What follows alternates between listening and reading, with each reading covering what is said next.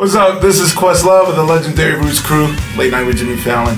Uh, showing love to one of my favorite projects ever, one of my favorite bands ever. In 1985, this is all I listen to. It's one of the most perfect albums ever made. The family is beyond amazing to me. I mean, I, I just consider it an honor just to know them. And um, I'm so glad that they have reformed as fDeluxe and will continue to make smart, funky, amazing music for the future and beyond. Beyond, beyond, and beyond. Before we get started here, do me a favor. Wherever you got this podcast, make sure you subscribe, give us a rating, and if you have time and you like what you're hearing, make sure you write a review. It really helps us get the word out so we can have a lot more people coming to the party. Hey, everybody, I'm St. Paul Peterson. Prince gave me that nickname, and I've been lucky enough to tour with people like the Steve Miller Band, Kenny Loggins, Peter Frampton, Donny Osmond, to name a few. And when I'm not playing music, I love to run. And this is a podcast about how we stay healthy on the road, physically, mentally, and with our families. Welcome to Music on the Run.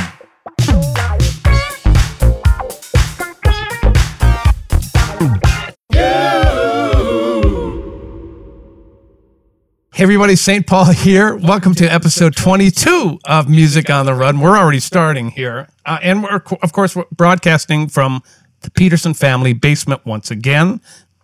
Lots of rehearsals and hangs have been done or accomplished, shall we say, in this basement.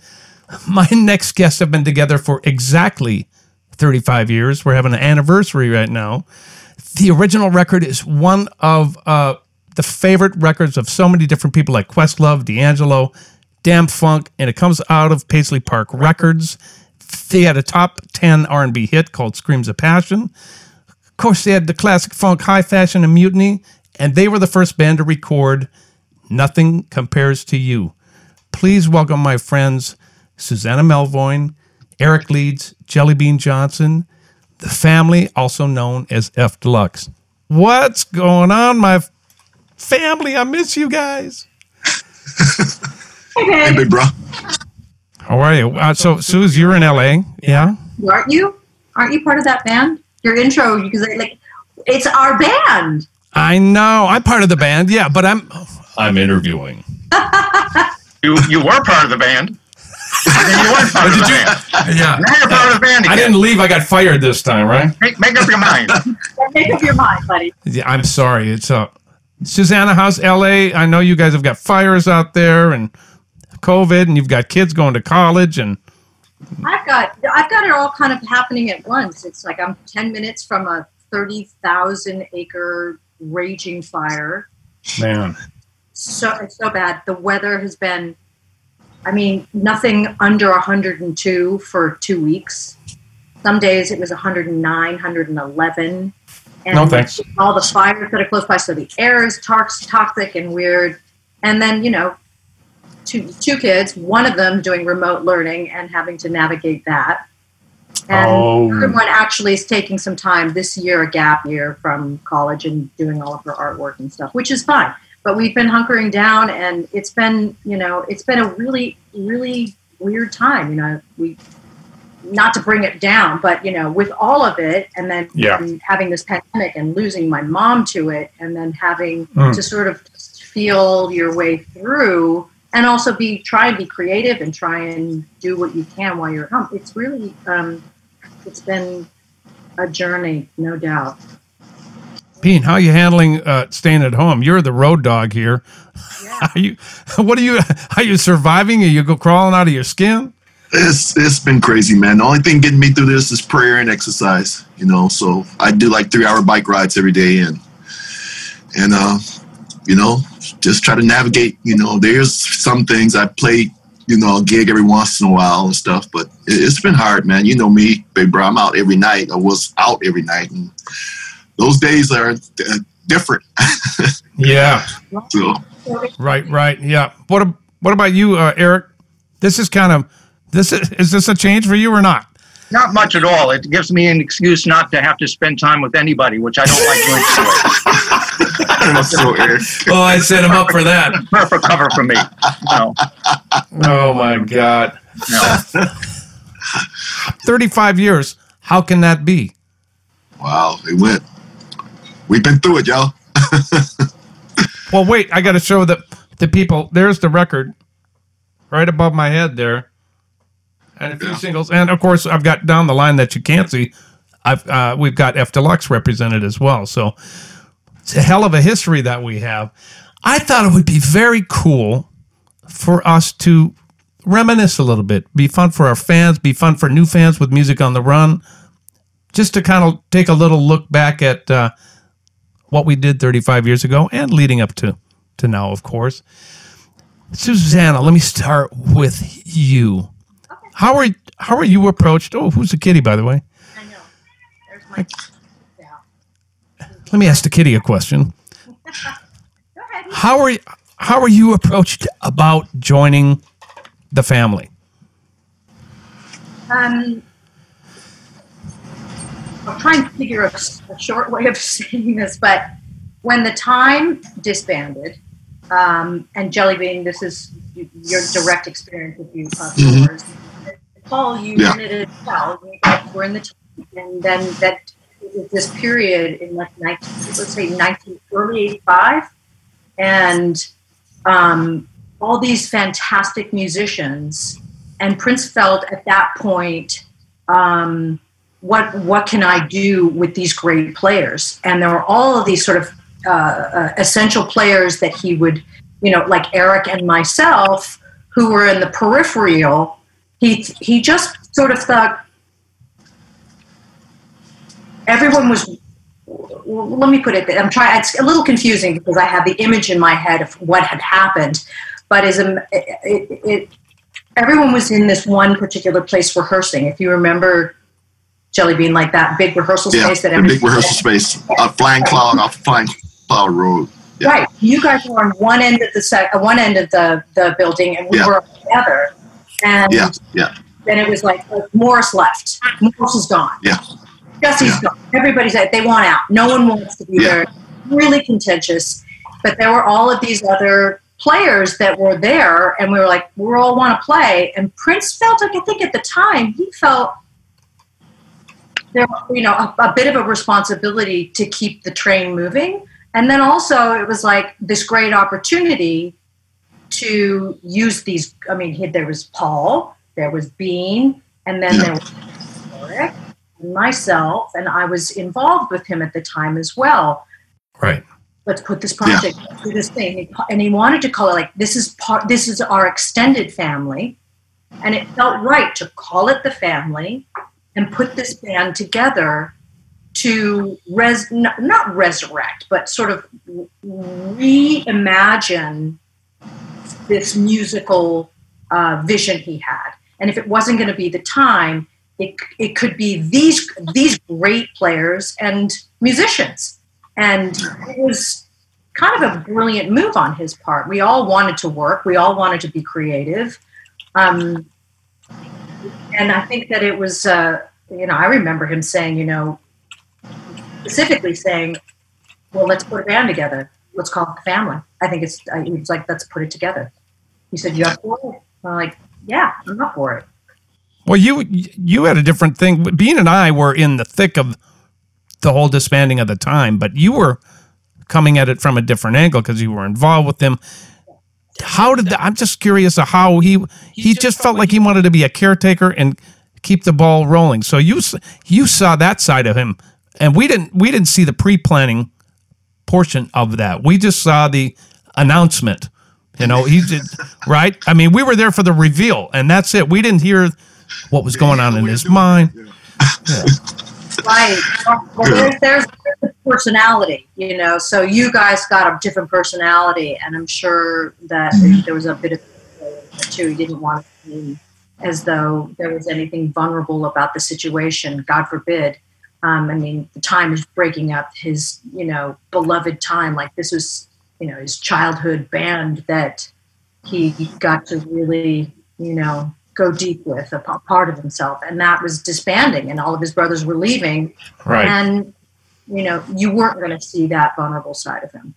he was going to just put his big boy pants on if that was you know not not that he would ever see it that way but you know he was like let's you know there's all these great musicians we're going to use we're going to use that and we're going to you know reimagine it Eric, how are you?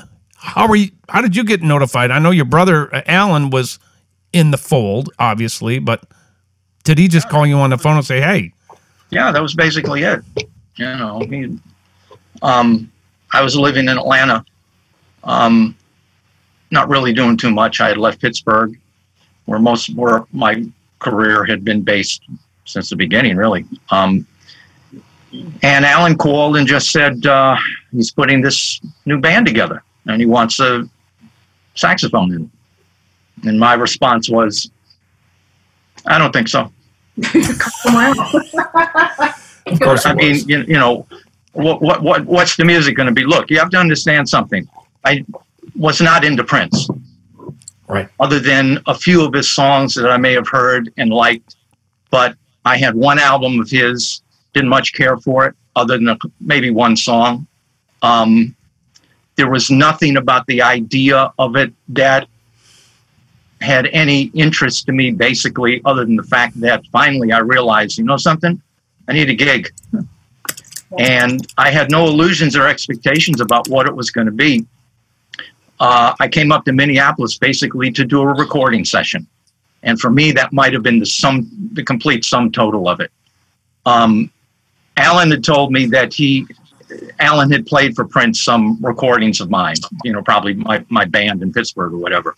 And Prince was sufficiently impressed to say, let's bring him up here to do the session.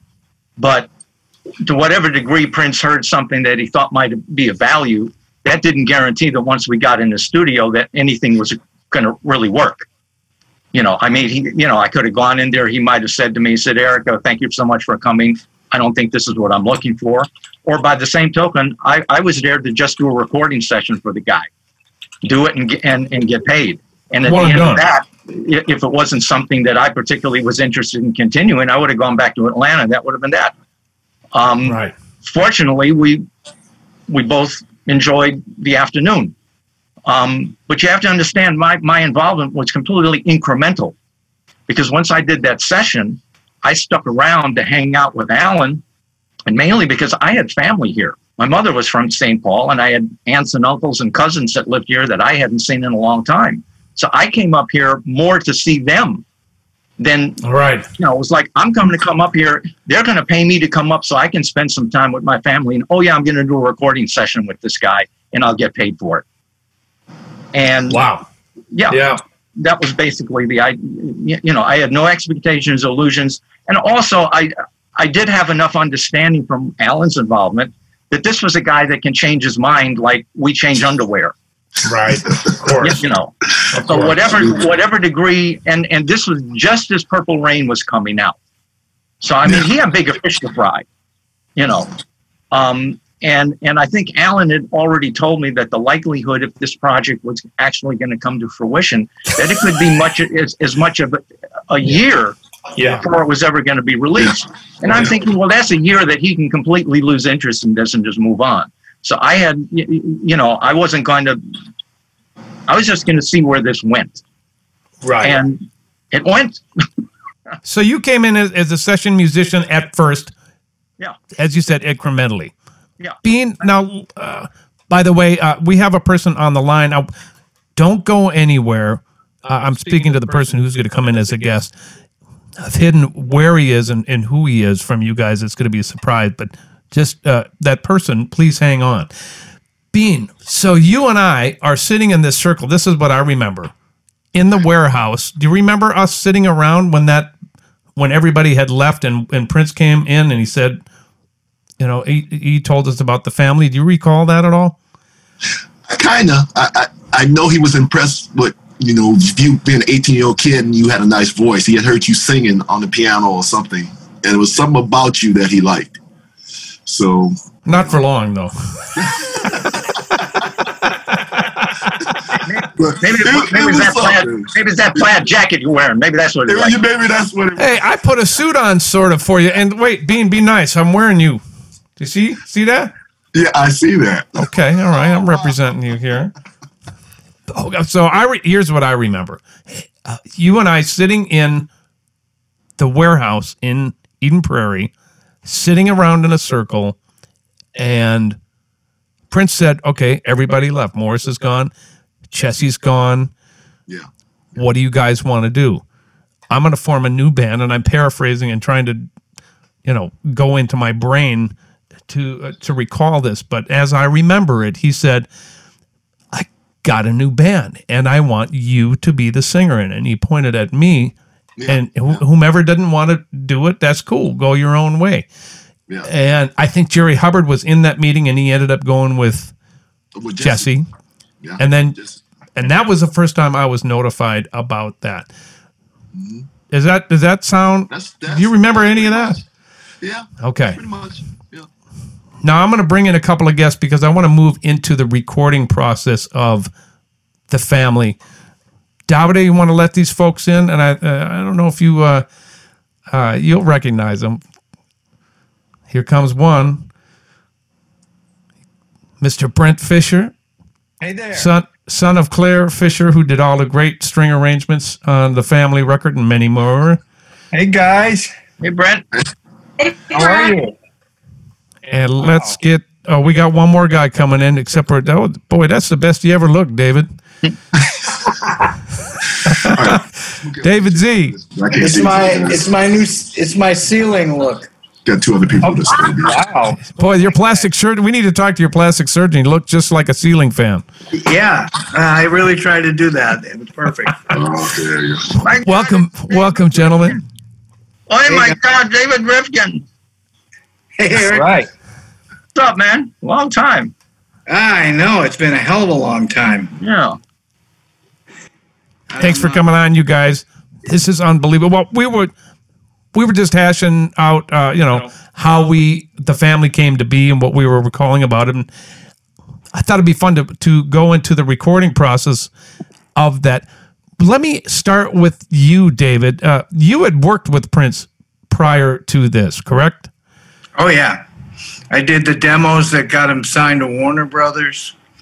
I did uh, Purple Rain. I did Kiss. Well, that was before this, uh, after this, but uh, yeah, I, I've done a lot of stuff with him. So, was this one of the first times where he said, I, I've got this group, I've written these songs, I've recorded these songs, and then he said, Why don't you take it from here? Was he that was he was letting go of the reins, so to speak, at least in my opinion, he was. I'm sure you guys may have a different view on that, but you took the reins from I remember of course for doing my vocals. Yeah. Well, I you know I've I've been involved in a lot of different ways with Prince for a long time. I I recorded and edited a lot of the Time records, the first ones, and um, as I said, I did his demos. I I recorded Purple Rain in the truck. Um, so I, I've been involved on and off with him. I never really never really worked for him. I was just working with him. He'd call me for, you know, whatever reason. I never answered to his uh, paychecks, which Yeah, was good. it. I didn't. I didn't have to be under any kind of control. It was great. And uh, Da- David, what do you recall about recording that record? the, the the family record actually came about one day he said i'm going to include everybody's relative because it was alan leeds brother it was my brother bobby was on it uh, Yep. you were on it because you know you're one of our family so uh, it uh, it was a relative and wendy's sister susannah i mean everybody was related i think jerome was a cousin to, to uh, G- terry lewis right Yeah. Brother, Brother. it's brother. hey susannah um, yeah everybody was related they were a brother or a cousin or a sister or, and that's why he wanted to call it the family because it was the family literally i mean he I He think never- the title would have been incest. Well yeah we won't talk about that Just something else. That was a perfect time to talk about that. you know and joe uh, the, everyone's with somebody to somebody, Yeah. and uh, everybody was somebody somebody. Everybody, somebody to someone. Well, he had a song like that too. Want to be somebody somebody. So, so I remember you, David, coming in. Here's here's here's what I remember. I remember you calling me on the phone. You somebody would be sending me work tapes at home, and most of the record was done, uh, musically speaking. He he and uh, shit. I'm sorry. I gotta plug in my phone here. He and Susan Rogers had done all the tracking, and uh, I, I'm gonna have to put this down for one second. He and Susan Rogers had done the tracking. I did some of it, and the instrumentals parts of it were done. He did his, his lead vocals, and um, he wanted me to get you guys to sing exactly what he was singing. Right. So, uh, anyway, um, he wanted it exactly, exactly. I mean, Right. Yeah, he did. Yeah. to the to the syllable, and he knew I could do Jackson tried to that. What the hell happened here? Are you see me still? Yeah, we got Yeah, we can see you, but we lost, we lost Jelly Bean. We lost Right. There he is. Bean's back. Okay, there we go. Anyway, I was I was in charge of putting your vocals exactly the way they should be. Right. both of you, Susannah and Paul, and um, it was a very belaboring. Uh, it, it was very hard to do because you know he's a great singer and his phrasing was, you know, spot on. So we had to imitate his his style of speech and his phrases and his endings of words were very important.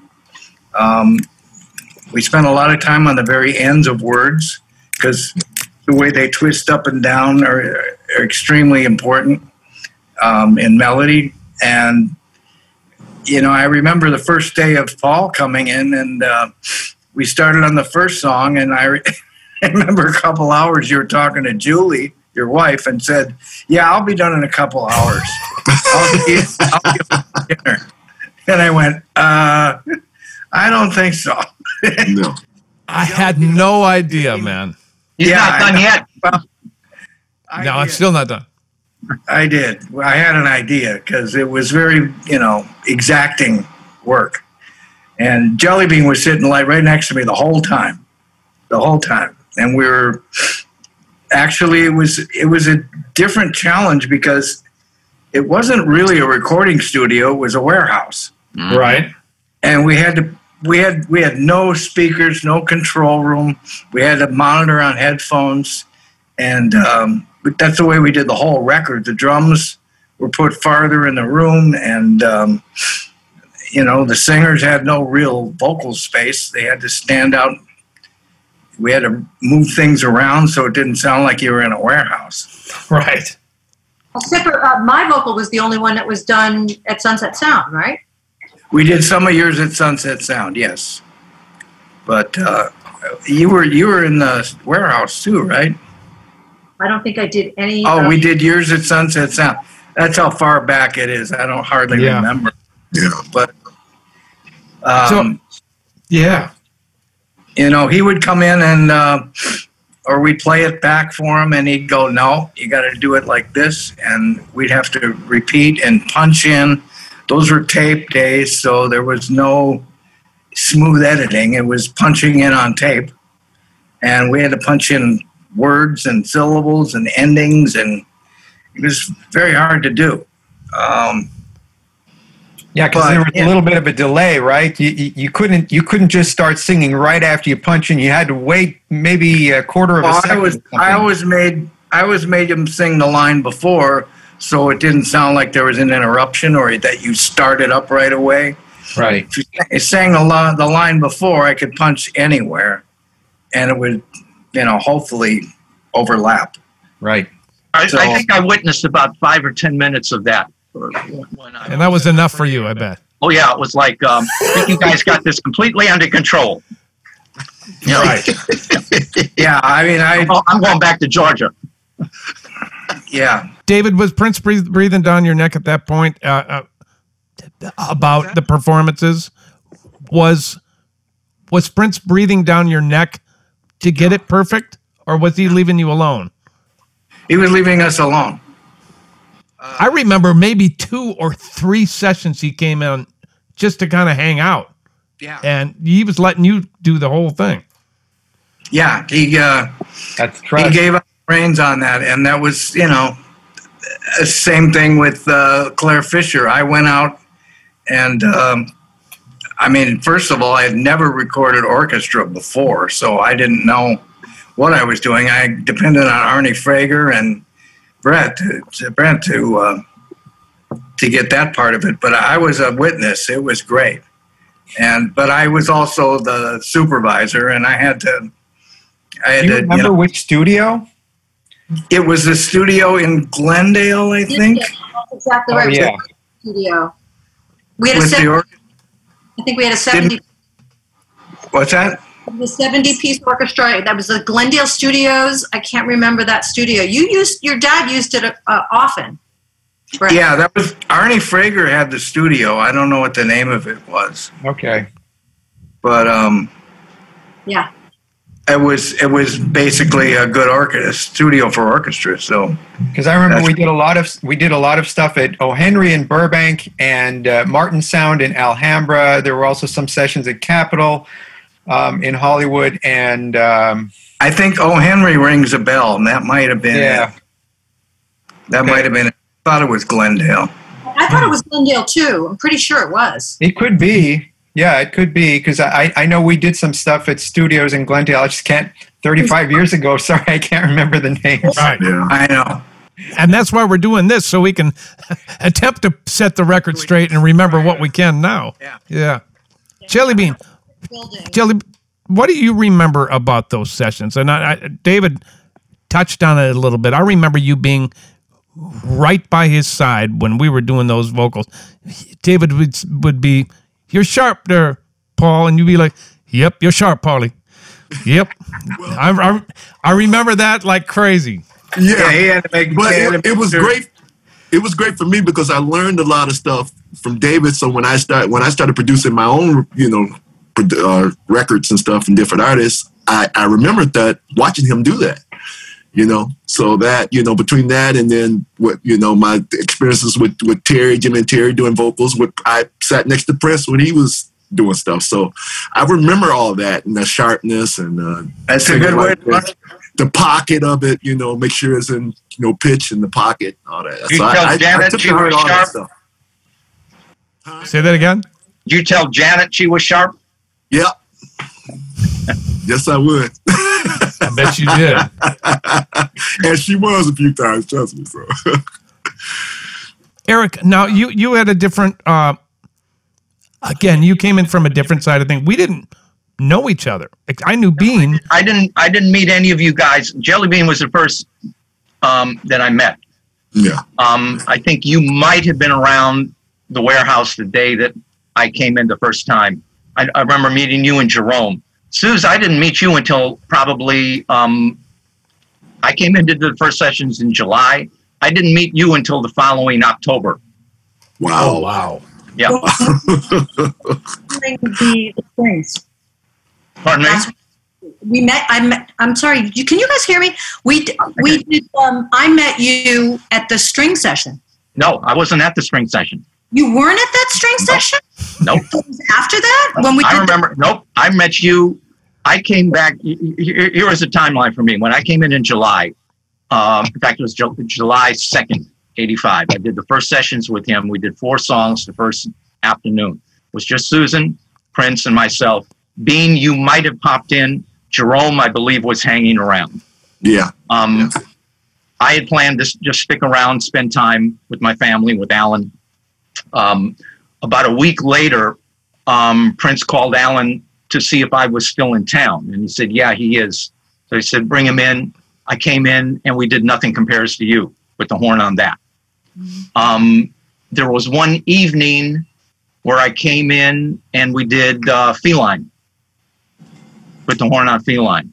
And um, that was the first time that he actually left me alone. He had just done the track that evening, and um, he said he gave me a couple suggestions of what of how to approach it, and then he left. So it was just Susan and I until like three in the morning, um, and then I jammed with the band one afternoon um, because the band had been brought in to start rehearsing for the set that they were going to do at the premiere party couple weeks later um, from, for Purple Rain, the premiere party. So I, so I was there one afternoon and Prince just invited me to jam with him for a half hour or something. And then the next day I went home. And that was, that was the end of my involvement until I think October. Uh, I came up. The band, he, he and his band were in production rehearsals for the upcoming tour, Purple Rain tour we did one more song. We did the other instrumental, the one that was called Yes. Mm-hmm. Um, and once again, he had finished the track. Wendy was was with him, and I came in late evening. They left, and Susan and I were just the two of us there until about two or three in the morning working on that. So, mm-hmm. you know, it was all incremental. I had, and and that's when I met you, Suze. And I remember I was sitting in the warehouse um, one afternoon playing the piano, and you happened to walk through, and it was the first time that that we ever met. Oh, wow. Yeah. Did we say anything to each other? I don't even remember. We we were hanging out in the office with Alan, and I think Gwen might have been there. That, that, that was that was pretty much the sum total sum total of it because I in at, at that point I think I was there for only a week, um, and then I went home. And as, and as far as I know, that could have been the end of the whole thing. You know, um, yeah.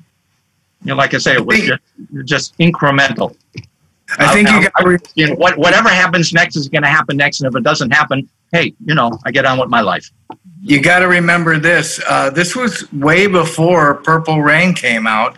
Well, it was right it, when Purple Rain was coming out. Yes, yeah. but it, it, was before any kind of success. Right. And yeah. It, yeah. he really uh, wasn't a star at that point. No, they, they, we, yeah. We were all just yeah. All I remember was the expectation about what they were all hoping that might that might turn into. But I mean, look, absolutely. I mean, you got to understand. You know, from from that perspective, here's a guy who at most was selling maybe a million and a half records, maybe you know, maybe close to two at 1999, and all of a sudden he blows up and sells close to 15 million. If if Purple Rain had only sold five or six million, that would have been a huge success for him. Right. Yeah. You know, no one was going to expect it to blow up the way it did. No. Yeah. No. No, we just let did. Me just, let me just ask. Sorry to interrupt, guys. Let me just ask you um, uh, for a second, Eric, because mm-hmm. I, I think a lot of people might be interested. Did Prince's style in the studio change when you were working before Purple Rain to you know after he became a big star? Did you notice that there was a a change in his methodology you know how he would go about recording things or, or, or was he just he was just kind of driven by himself regardless of what was happening? Process didn't change at all. The, the i figured yeah.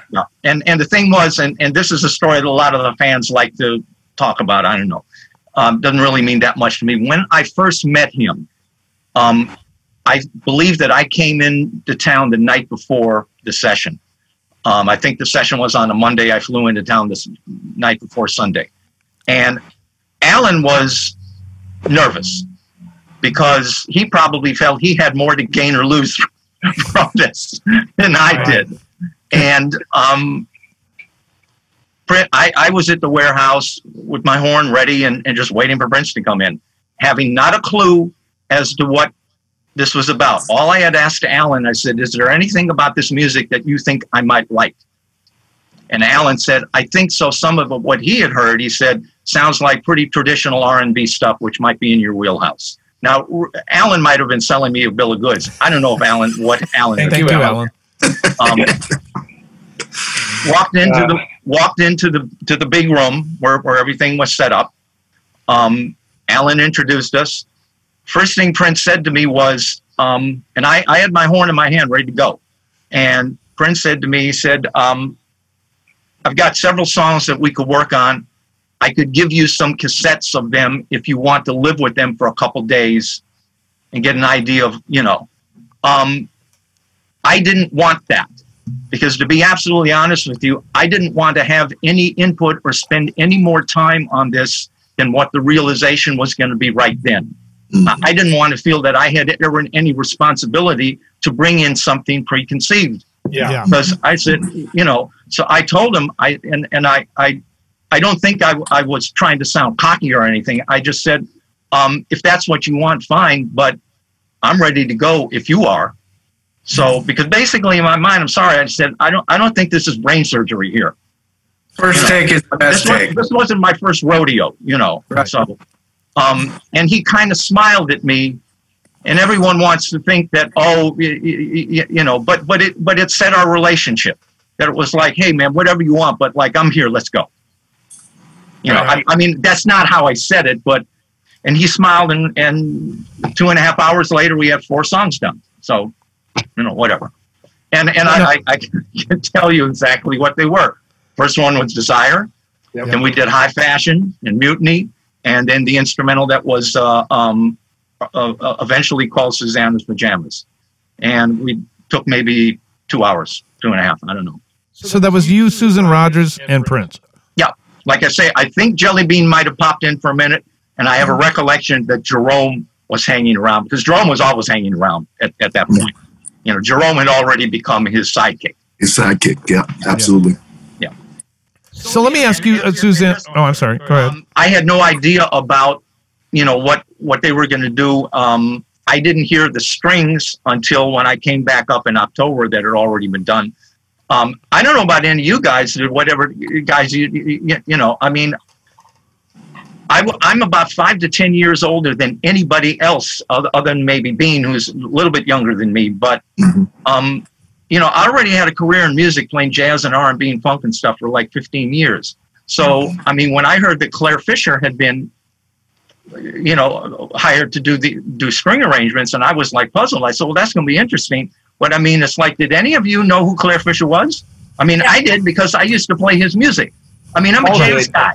Any guy who's playing, you you you did, Suze. Of course, Susannah, yeah, I got, I got money from Rufus. But I mean, you asked me, you know, my father and my father were friends. Yeah. Yeah. So hold on a minute. Let me. Clare Fischer. I'm going to say one word: pensativa.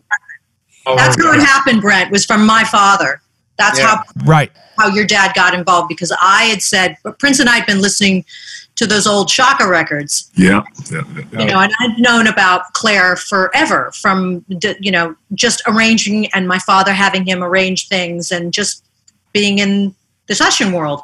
Right. And so I said to, you know, Prince and I were talking one day and, and, um, and we were, wouldn't it be great if there were strings on this record? That would be, uh, you know, that would be so whatever we used, whatever the word was, the you know adjective we used, but it was like, let's get Clare. How are we going to get Clare? Do you, you know? I was like, well, my father knows him really well, and that's an in. So I one call to my dad. I was like, Pop, um, is it possible you can call Clare?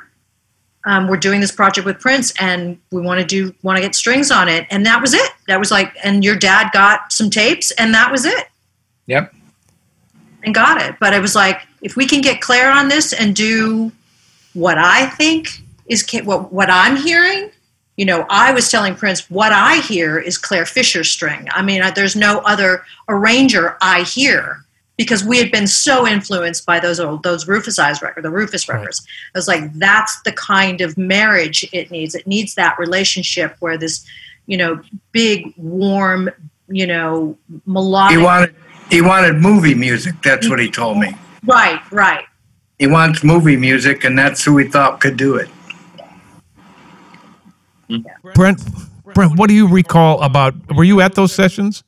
First of all, I wasn't at any of the sessions, but I was there when my dad was doing all the writing. This okay. was the, I guess this was the the last project before I actually, you know, became professionally involved in the situation there. Uh, okay. When when when Dad used to do string arrangements for people like I, mean, going back to you know Santana and Rufus and all those people in the '70s, everybody would send a, a little cassette tape, and and he would have to you know he needed a, a chart to to have something visual to look at so he could match up the bar numbers and everything when he was writing out his his uh, orchestral arrangements. So he would you know kind of sketch out what the band and the singers were doing, and then he would he would use that. But it wasn't a full transcription.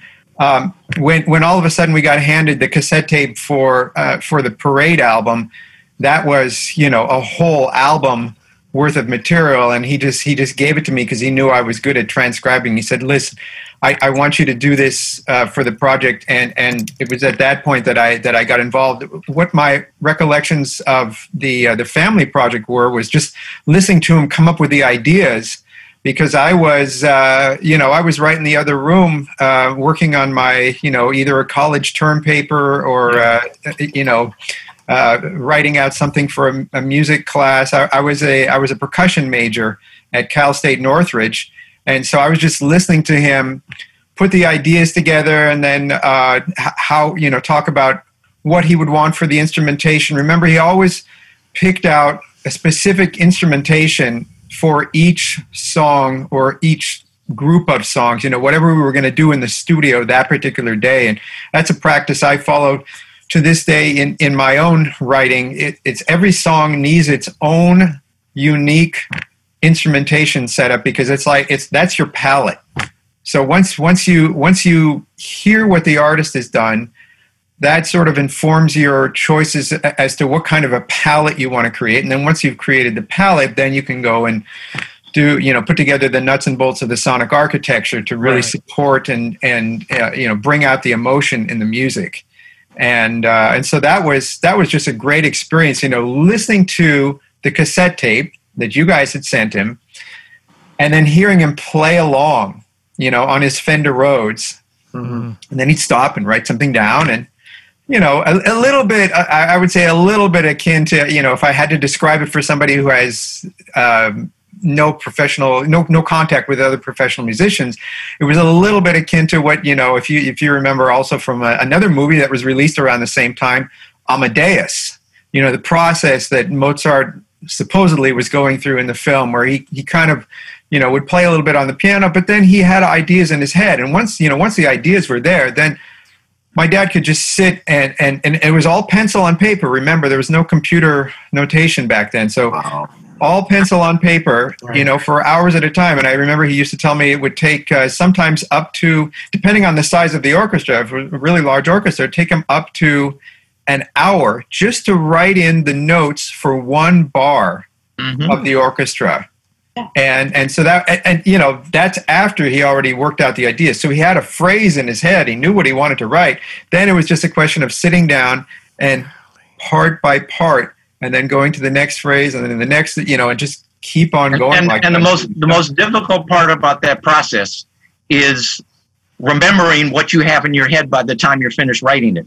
Yeah, yeah. right wow. Yeah yeah well, and so, you know, sometimes it would change on the way, but I think I mm-hmm. think uh, you know he he was he was very much um, uh, very disciplined, and and he trained me to be that that way too. So you know, when when either of us go into a studio to stand in front of an orchestra, we we know what we want. During the writing process, we've you know hopefully gotten enough information. If there's any input from the artist at all, sometimes there's no input at all. It's yeah. Here, do what you feel. You know, that's the only; th- those are the only instructions. But sometimes there, there are things. You know, if, if you could do this, please, at the bridge, or I hear this, or maybe even somebody's done some string synthesizer parts, and they say, "Can you, you know, work off of this?" Uh, so, so whatever the case is, you know, once you once you get the idea formed in your head, it doesn't go away. At, yeah. at least not for not for me, and, and, and it wasn't that way for my dad. I, mm-hmm. he never had a problem you know once once the ideas were formed in his head and he used to tell me sometimes uh, stuff would come to him in his sleep. He would be dreaming as he was sleeping that he was writing music and a new idea would pop up and then he'd wake up in the morning and go and uh, and jot it down and then continue on from there. Yeah. That's great. That's incredible. So i mean i think that that changed the face of the record. For me when I remember when I received the first cassette tape uh, uh, from Prince, he sent it back to me after the string sessions. I remember playing that. I remember playing that uh, cassette for my brother Billy, who's a bebop head, and he about you know fell on the ground when he heard the harmonics that were going over the one chord wonders. It made it expanded it to a place that I don't think a lot of. I mean, Rufus did it, but this was this was different. Uh, I don't know if you agree with that, but it was unbelievable. And what I want to ask, and I want to bring it back down to David, in the mix, there's a lot of things that happen. One of the brilliant moves, and I want to find out if it was you or Prince or a combination or Suze. I don't know if you were there or not because I certainly was not there for the mix. Who decided to mute the majority of the rhythm section on a lot of these songs to let that orchestra breathe? Uh, who was in charge of that, David? Well, it started with River Run Dry, which my brother Bobby wrote. And that was a full band, it was a full uh, rhythm section. And Prince was the one that just pulled everything down. He goes, We don't need that, we don't need that, we don't need that. And he took all the instruments out except for the orchestra. And that sort of set the stage for. Uh, the further uh, for further development of that, when a lot of the songs we started eliminating tracks in the mix, tracks that took hours and hours to do. But uh, he was a big fan of sparsity. Less is more. So we always used to say, less is more. He was then. What's that? He was then. Um, yeah. Uh, fast forward five years, and that wasn't the case anymore. No, I well, when he started doing his own engineering, I think uh, things changed quite a bit. When he got when he got his first forty uh, his first uh, forty eight track, Also, Yeah.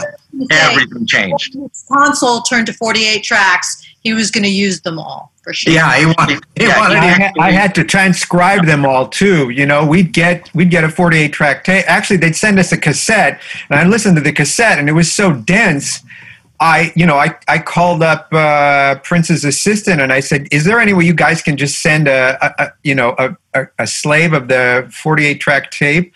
And and then I would go into the studio and transcribe that track by track, so I'd make sure I'd be accurate and give my dad the kind of detail that he needed to really be able. You know, he used to call it. He, he likened it to fitting the pieces of a jigsaw puzzle together. So there's part of the puzzle is supplied by the artist, and then my dad would do the other part, and he wants everything to fit together just right. You know, and, and there's there's actually a phrase that I, I wasn't aware of because I didn't you know, being around my dad, it didn't come up very much. But as I got working, uh, you know, I, I started doing orchestra managing for for other uh, writers and things like that in the in the late '90s. And as I would get onto these other projects, this phrase of that that you know I'd never heard before started getting used a lot, and it was called happy accidents. You know, so where you you write something and then somebody else writes something and there's not really a lot of attention to detail here. You're just kind of throwing your parts together without really knowing precisely what the other person had done just sort of mashing it all on top. And if it sounds good then it's a happy accident you know? But when it doesn't sound good then you got to go back and uh, but we we never had that. I prefer you know i prefer happy you know detailed interactions right? Right. that's that's the way you get that sound and that's the way that's the way the orchestra is not going to step on anybody's toes and, and or vice versa you know that that those those parts are just going to match together like a you know like a like a like a recipe at a gourmet restaurant or something like that. You just taste it and you say oh man this is you know this is heaven there there's a there's an interesting on on the on the album. There's an interesting thing that i assume um was prince's idea um at the end of of, of susannah's pajamas segues into desire right? That yeah that that's that, that's the, sequence.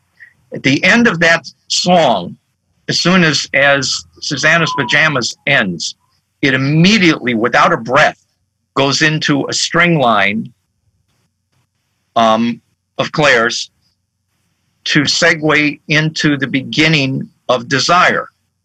But the arrangement, that's not the arrangement. The, the, the, the string line that Prince used to, to segue was actually lifted from several minutes into the song of Desire. Hmm. And I assume that he just heard it Yeah. and somewhere along the line said, let's fly that to the beginning and use it as a segue. Um, because I remember looking at the string charts and I said, well, where is this line at the top? And I said, well, it's not at the top. And then I, I found it, you know, several minutes into the song. I said, oh, well, that that's you know, those those are the interesting things that that you know, and and I assumed that that was Prince that that Yeah, that was him. yeah Yep. And there were times when, when you know, uh, either so- somebody would request of dad to write a prelude or a postlude Mhm. to the actual song itself, and then there are other times when he just decided to throw it in and see whether they would uh, see whether they would do it. I, I mean, that's that's what I did with uh, really love for D'Angelo. I just decided I was going to start with the orchestra first and then bring in his tracks and uh, Mhm. fortunately he liked that idea and I, th- I think we, we have a couple of um, prelude scores you know where where it, it just started out with the orchestra for for some of prince's songs and then uh, and, and then it, it was always prince's decision whether he wanted to use it or not um, it- Right, yeah. and also that that I think he was used to this because we noticed this on uh, Under the Cherry Moon. He had taken sections um, of of orchestral parts, and maybe not even the whole orchestra, just you know, solo the cellos or the low yep. strings, take out four or five bars, and that became incidental background music for a scene Mhm. in under the uh, in under the cherry moon and and that was that that uh, you know that gave the musicians union a big headache trying to figure out how do we charge for this. It's not like a residual. It's uh, it's not like a new use of the music. It's like what what are we going to do? So but it was a you know it was a good headache to have. Yeah. so because because it was fun. It was fun seeing all those little parts because Prince was listening. I remember, you know, I, I remember uh, Morris Hayes telling me that he he watched Prince, you know, in the studio, and he'd just like be pushing pushing up faders and just like checking out one instrument at a time. He wanted to know exactly what was going on, and um, and and you know, things would strike him, and I think this is the result. Let me just say, Brent, your involvement, your father's involvement, David Z. I can't thank you enough for what you did on this record. Before I let you guys go, we have one more guest I want to bring on, and I'm going to show you this. She had to tape this for us, and let me just share my screen, and I'll make sure you can hear this. Uh, hold on a second. Okay, so I'm going to come over here. Can you see that, you guys? Oh wow! Hey, Susan. Wow. Hello, everybody.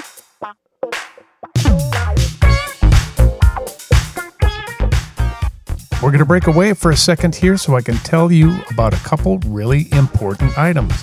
Number one, we have a brand new highlights page on YouTube. We want you to check it out. It's especially made by our intern, Jake Miller, for people who don't have quite enough time to sit through the entire video podcast. It's a great way to catch up on some great tidbits of information from all of our guests. You're going to have to search for it, I'm afraid, just simply because we need more subscribers on there in order for us to get a custom URL. But it's Music on the Run Highlights. You know what else is on there, you guys? A brand new feature that we've been doing strictly on Fridays. It's called Funk Friday. Got to have a little funk for your weekend. We feature great musicians, some former guests, some future guests, and it's a little one to two minute vignette of us jamming and funking out. And it's a great way to kick off your weekend. It's called Funk Fridays every Friday. Check it out. It's on the Music on the Run highlights reel. And of course, you'll find it on Facebook and Instagram as well. All right, let's get back to the interview. Okay, so I'm going to come over here. Can you see that, you guys? Oh wow! Hey, Susan. Wow. Hello, everybody. It's Hey. Susan Rogers here. I wish I could be with you in real time, but Paul asked me if I'd share a memory or say hello, and so I am. Um, I'm on vacation for the next few days, so uh, that's why I couldn't be with you in real time. Um, rather than a specific memory, because they were just flashes that I remember, I think back to that time when we worked on Around the World in a Day and the family's first album. And I realized this is all young people in a warehouse getting together to make music. Now, there's a lot of talk these days about folks like Billie Eilish and Lil Nas X and bedroom records, and that's all a good thing. But back in the 80s, we were making bedroom records, we were making warehouse records. The difference between then and now is we were doing these things together. Unfortunately, the pandemic has made that temporarily not possible. So it's fun to listen to the family and remember a time when talented young musicians in a Midwest city, in a warehouse that used to sell tires or machine parts, in the middle of nowhere, and took well-crafted songs and played them and recorded them and rehearsed them and planned what they would do together as a band. I don't remember any conversations about the Billboard charts. I don't remember conversations about popular trends or commercial necessities that we needed to conform to. I just remember the best of what music making is people who want to express themselves musically and have the skill and the talent to do it. That's what the family represents pure, pure music making by some really talented people. Um, I wish, again, that I could join you all, but uh, I hope you uh, have fun in this conversation, and I hope you listen again to the family's album and uh, continue to follow the careers of these great musicians because they are some of the finest players I have ever had the privilege of hearing close up and personal, and um, they have lots more to say. Bye, guys. Oh man, how great is that? That's beautiful. I got And to with that, question. with that, I'm gonna. What what what? How come she looks the same? I know. She did. I And she did 35 hair. years I ago. Like, oh my God, what? She she's got a time machine. Yeah, I know it. Damn. David, Brent, thank you guys so much for joining us. We love you, and uh, we'll catch up with you another time. Yeah. All right. Bye, you guys. Bye bye bye. Yep. All right, there we go. All right. All right, we got the band back together. well, that was fun. You know what? That's cool to document that stuff. And uh, great to see David Z and, and Brent. And so we had a record at this point. Then what happened? Oh, we lost Bean. There's Bean. What was the timeline? Uh, Eric, you're my timeline reference. But uh, somebody chime in and tell me what the length of time is. What happened after the record was done? It waited. A, we waited a while to put it out, right? Record came out. Yeah, I, I forget the exact date, but it was um, it was summer. It was uh, it was I think June, May or June of '85 June. when, when it came Yeah. out. Yeah. Um, yeah. Yeah. Yeah. and we started we started rehearsals um second week of June of eight of of 85 Eighty-five. Yeah. Okay. yeah Yeah, and now we're at a different warehouse Yeah. The one, yeah, right, right by the house I just used to. was right across from where you used to live Paul Yeah, Susannah, what were you going to say? Because we were having trouble. say that um, after right after the Purple Rain tour, and he got he came home. It was like we there was this mo. I think it, it, it was a June, late June after the Purple Rain tour, and we went into rehearsals. yeah Got we it. had done we had done the video because we went to California we did the um video We Strange did- Passion in May Right. So it, Yeah. well, there was a, a little bit of a lag period, but that when he was his brain was off of Purple Rain, he then could then focus. Mhm. yeah we did we we we went we went out two times we were out there we did uh, a couple days for the photo shoot Yep. and then we came back. I think uh, I think the week later to do the video. I think. Yeah. Oh, uh, yeah. By the way, that didn't, weren't you the bass player on that, Eric? Yeah. Well, why not? Your dance moves were fantastic, by the way. I, I got I got to tell you, I really think because we had come in ostensibly to do the video, and the day that we got in, you, Paul, and Bean, and me were at Sunset Sound recording the track for the song "For Love" for Jill Jones. Oh yeah, Remember I remember that. Yeah, I think it might have been I- I the only time that Paul you ever played on on a session with us. It's true. yeah. Play, yeah, So the It really is. At that point, at that point, where then he explained to us um, the basic idea for for the video, and he's talking to everybody about what their role is going to be. Now you got to remember, th- this was a song that had no horn on it. Right. Yeah. Yeah. So finally, I'm sitting there and I'm just kind of, you know, and I'm really wondering why am I out here at all? Yeah. And I looked at him. I said, uh, "Excuse me, boss. Uh, yo, yo, yo, Mr. Prince. Um, exactly. You know, there, there, there, may, maybe at this point, um, do you recall there's no horn on this? So what? What am I?"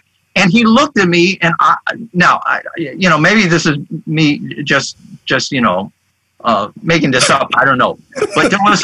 I just remember there was a pause, Yeah. as if he had completely forgotten the fact that oh yeah, there's no horn on this. And he looked at me and he said, "You'll play bass." Now I swear, from from my perspective, I think that was the first time he ever even thought of it. You better do something. Uh, okay, you'll play bass. Gee, thanks a lot. So the record comes out, and then isn't that when he started filming Under the Cherry Moon? Uh, When did that? When did that start happening? Okay, do you recall that we had we were at a birthday party celebration for him at the prom center in Yes. Yep. I remember that. Yeah. the next day he was off to France. Wow. We started getting together the next day. He Wow. we were we were on our own for about a week or two before he came back for a week or so or a couple weeks or whatever. Um, and that's when he got involved. And we're basically sitting there for a week or whatever. And this is when we were basically putting the band together, all the other musicians that were going to be, uh, Sue's your brother. Right. Yeah. Yeah. Yeah. All you brought in Billy Carruthers. Right. You remember who Yeah. the first bass player in the band was going to be? Cellist. What's it? What was his name? Uh, um, um, Lisa's brother. Yes. Can't hear you. Da- David, Yes. David Coleman. Right.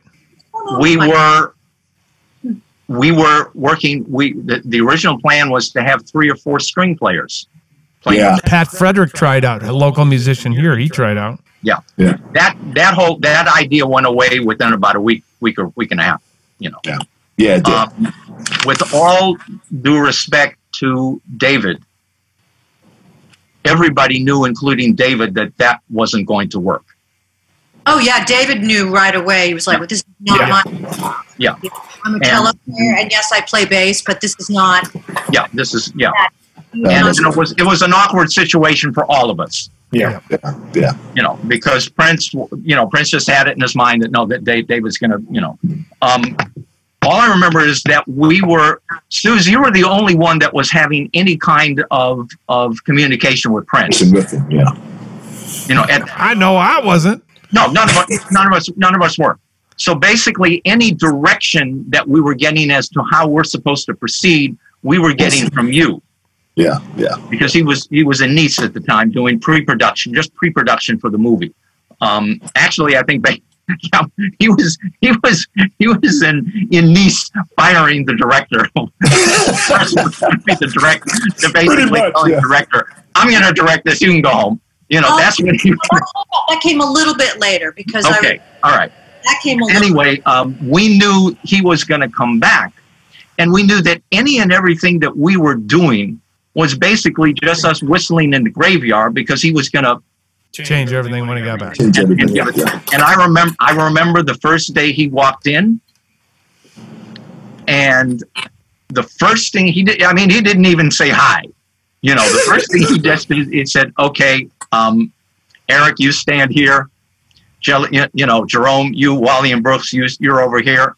Suze, and all, you know, it was the first thing. He's already into it, and that was Yeah, that. yeah. yeah. Do you remember what he said to uh, uh, the keyboard player Billy Carruthers about his string zone? yeah th- this this was the, the plan was is that we were going to um, get a lot of new keyboards for the band um, and we were just rehearsing on what was around Right. and basically what was around were, were, were a bunch of old oberheims that I were mean, yeah, thrashed and and y- you know um, Yeah. and and just to explain jonathan was basically going to be the primary keyboard player Jonathan Susannah's brother, yeah jonathan Melvoin was going to be the just so that people are playing along here.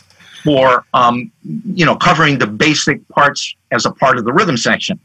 Billy was hired ostensibly to mimic the strings. Strings. Yeah. Because here's a guy And, that, that and I grew up with Billy, and he was a bebop guy, and he understood those harmonies, how to transcribe that orchestra under his hands. He had taken lessons from my cousin Bobby. right he knocked him down to to what we call a, a, a keyboard redaction Mhm. of the string parts. I have his handwritten redaction somewhere. Can I just tell you a little bit of something what what Billy and my brother would do What? on and they would get together for the fun of it. This is the kind of brains they both were. Right. They would notate the rite of spring. Oh, there you go. They Yeah. would take they would take sheets out and my brother would take the second cello part, he would take the first viola part, and they would each just sit down, listen to the track, and write it. Wow. Nerd City. Oh my Wow. Wow. Bean, you did that. You and I did that too, didn't we? Yeah. Well, I just, well, you, you know, I mean, I mean, it's it's like I, I, I did it with John Coltrane solos. Right. Wow. I mean, you, you know, but Right. but you, but the story you're talking about, Paul, is is that we were we were a little interested in how the relationship between Prince and, and Billy, uh, or Billy Carruthers, because Billy was like, y- y- you know, he was a real gun for hire, and he was a young kid who always who who just was wanted to play. Not only bebop, but some really avant-garde kind of, you know. I Yeah. mean, he, Yes. Yeah. he's a Some out there stuff. Yeah. Yeah. yeah. and so he, you you know, he, he didn't care. Right. He, he said, Who's this guy, Prince? You know, what the hell? Okay, you know, Mr. Purple Rain. What do I care? He loved wearing makeup, by the way. Well, that was another. Yeah, it was another story. So anyway, he's playing these string, you know, playing these string parts on this this old Oberheim. Um, and Billy wasn't a synth guy, so he didn't know anything about how to, you, you, you know, sounds- pro- yeah. you know, getting, Yeah. and and it's you know, and it sounded horrible. And we knew it was, and we knew that sooner or later we're going to get some keyboards in here that are going to be have better string sound. So the first and second day, day the Prince is there, um, Prince finally had enough of this keyboard sound, so he goes up to Billy and so kind of said, "Hey, get out of the way," you know. So Prince, Prince starts just turning every freaking knob on this damn thing, you know, just this, that, I remember that. I remember that. and he he hits a sound of something, and he looked at Billy and said, Billy Carruthers and said, "There, that sounds better, doesn't it?" And Billy didn't miss a beat. He looked right at him and said, "Better? Sounds like a swarm of locusts." Brent, Brent, Brent looked at Billy and gave him a look like Oh yeah, he gave that face. look. Gave him the face. From then- but from then on, Prince liked Billy. Yeah. Yeah. Yeah. He- Okay, so because I want to be good for your time here, and I know you guys probably have a life to go back to here, I do want to talk about when uh, when you everybody was kind of the record had come out. There wasn't a lot of promotion going on. There was no signed contract. We had a manager by the name of Dan Brennan. Okay, and and there was no contract signed, and and there was no uh, motivation for them to to to make that make us sign it. I guess at the time. So, long story short, I'm in L.A. Uh, he's grooming me for something he never told me about. But I'm, I'm living at the Oakwood Apartments on Barham Boulevard, acting, singing, dancing lessons. Susannah, I believe you're in France. Bean, I don't remember where you. You're probably at home. Eric, you might be back in Georgia, right, at that time? Guys, Did I ever tell you the story about me being at the Warner Brothers convention? That mm, I don't know. No, you better tell. Do tell briefly. Okay, okay. So we did the gig, the First Avenue gig.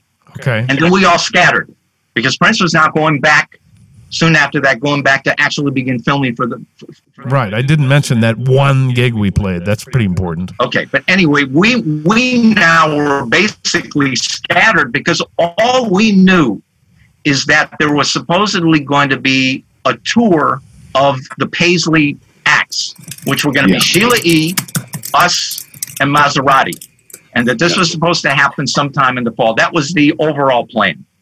Um, and until we we were just scattered until we heard what was going to happen next. Right. I went home to I went home to uh, actually I went to Pittsburgh for a while and then went down to Atlanta. Now, short short story. My brother and I had a very very close friend. His name was Bob Patton. He had worked for James Brown. He was the guy that kind of was the mentor for Alan when Alan was working for James Brown back in the late 60s, early 70s. Bob lived in Atlanta. He was an extremely close friend of ours, passed away years ago. He was an independent record promoter, the last of a dying breed. And anyway, he would always go to record company conventions and he had all of the hookups with the major companies. During that period of time, every year in September, Warner Brothers had their national convention at the old Diplomat Hotel in Hollywood, Florida, which is just north of Miami. My parents lived in South Florida in Miami. I had gone down there to spend some time with them. Bob is coming down and he says, We're closer because he lived in Atlanta also, where I'm still living. He said, You're going to come to the convention? And I said, Why on earth am I going to the Warner Brothers convention? He said, Don't worry, we'll go because I'm going. So, anyway, the two of us end up going to the convention at the, at the Diplomat Hotel in Hollywood, Florida. I don't know what I'm there for. I'm wearing a, a suit and tie, and whatever, just, you know. Sheila was there.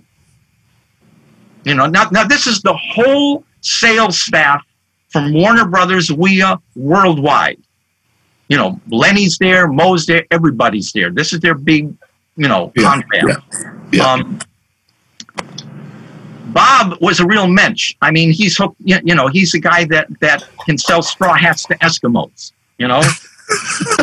this is this is what he did, you know. So he's hooked up. So all of a sudden, I'm at the main table in front having dinner with at the big table with Bob, Mo, Lenny, all of these guys, and he interest, introduced me for the first time to Mary Lou Badeaux, who you met, Paul. Sure, in Australia. At that time was the vice president of R&B music, marketing, sales, or whatever reporting directly to Ray Harris, who was, the, you know, anyway, she's she's major, and she was the one person at Warner Brothers that had the closest relationship to Prince throughout, you know, his yeah. his relationship with with Warner Brothers. Yeah. She was the only one that routinely Prince respected.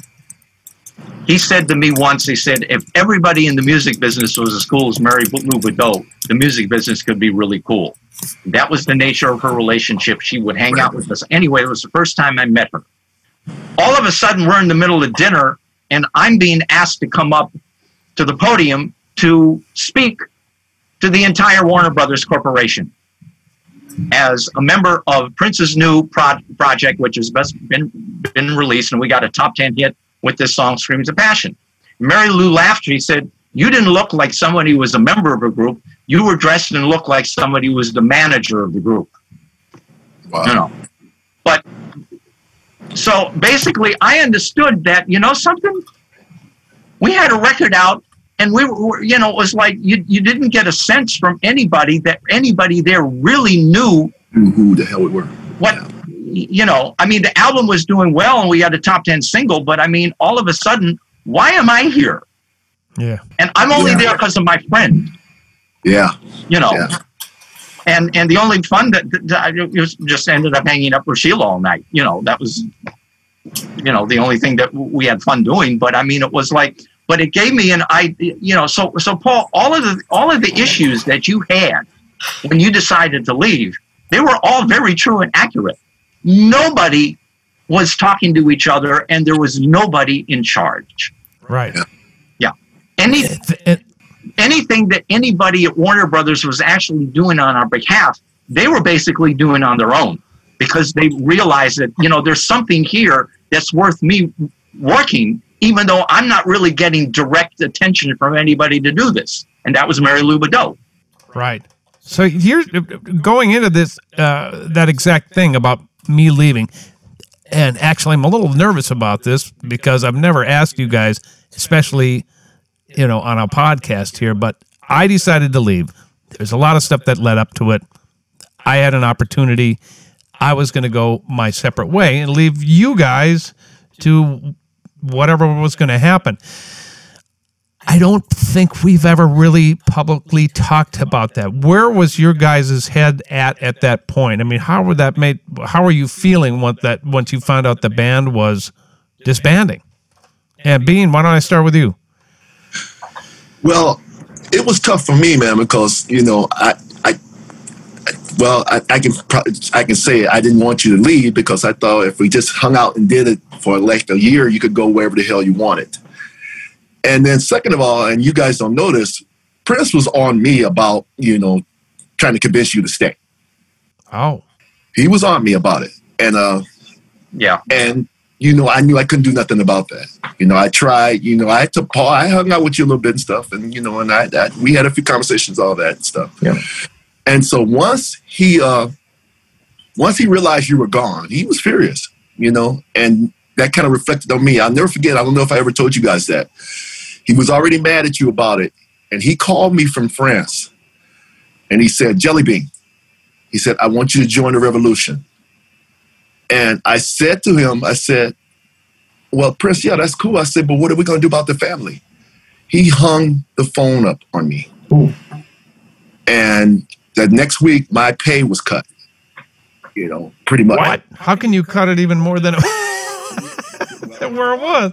It, uh, he cut it even more. He did. And I, I had Fred, who was the, who, Fred Moultrie was the accountant. Yeah, Fred Moultrie. Got it. Yeah, I got a call from him. Oh, Prince can't afford you no more, you know, you know, all this stuff. I just can't afford that. Why'd he cut your pay? Eric knows. Eric knows. And uh, and so it, it was it, it was a tough time for me. I'm not gonna. Then that's basically when I joined, you know, Flyte Tyme and joined this staff, and uh and saved my house. You know, basically saved my, my living conditions. You know, because uh, it was it was it was a terrible time, man. I'm not gonna lie. You know, so but I understood you're 18 year old kid. You know, and, and like Eric said, we had no pay, none of us had signed anything you know, we had a top ten record, and we we weren't signed. I mean, we were the faces, but you know, we weren't contractually obligated to anything.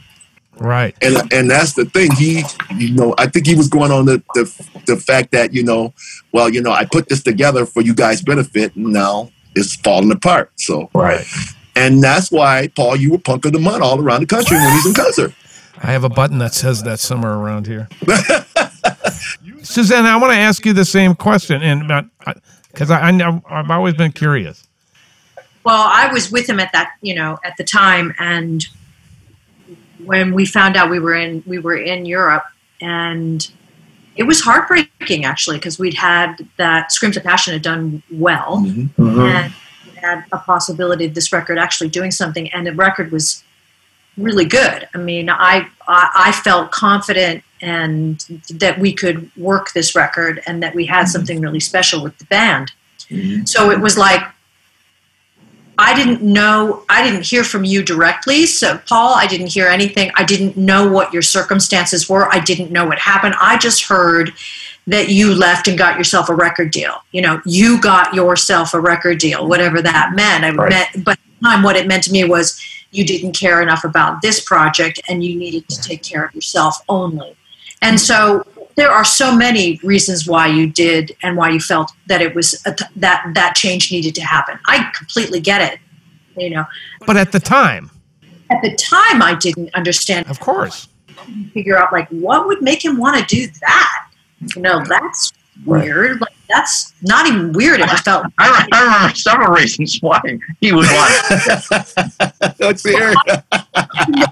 my my my position was we had work to do and we had a record to work and it was working at the time and then all of a sudden it was screeching halt. So, but then there was another side to this. I was very, very much involved with Prince, and he'd asked me to marry him at this time, right when we found out you had left.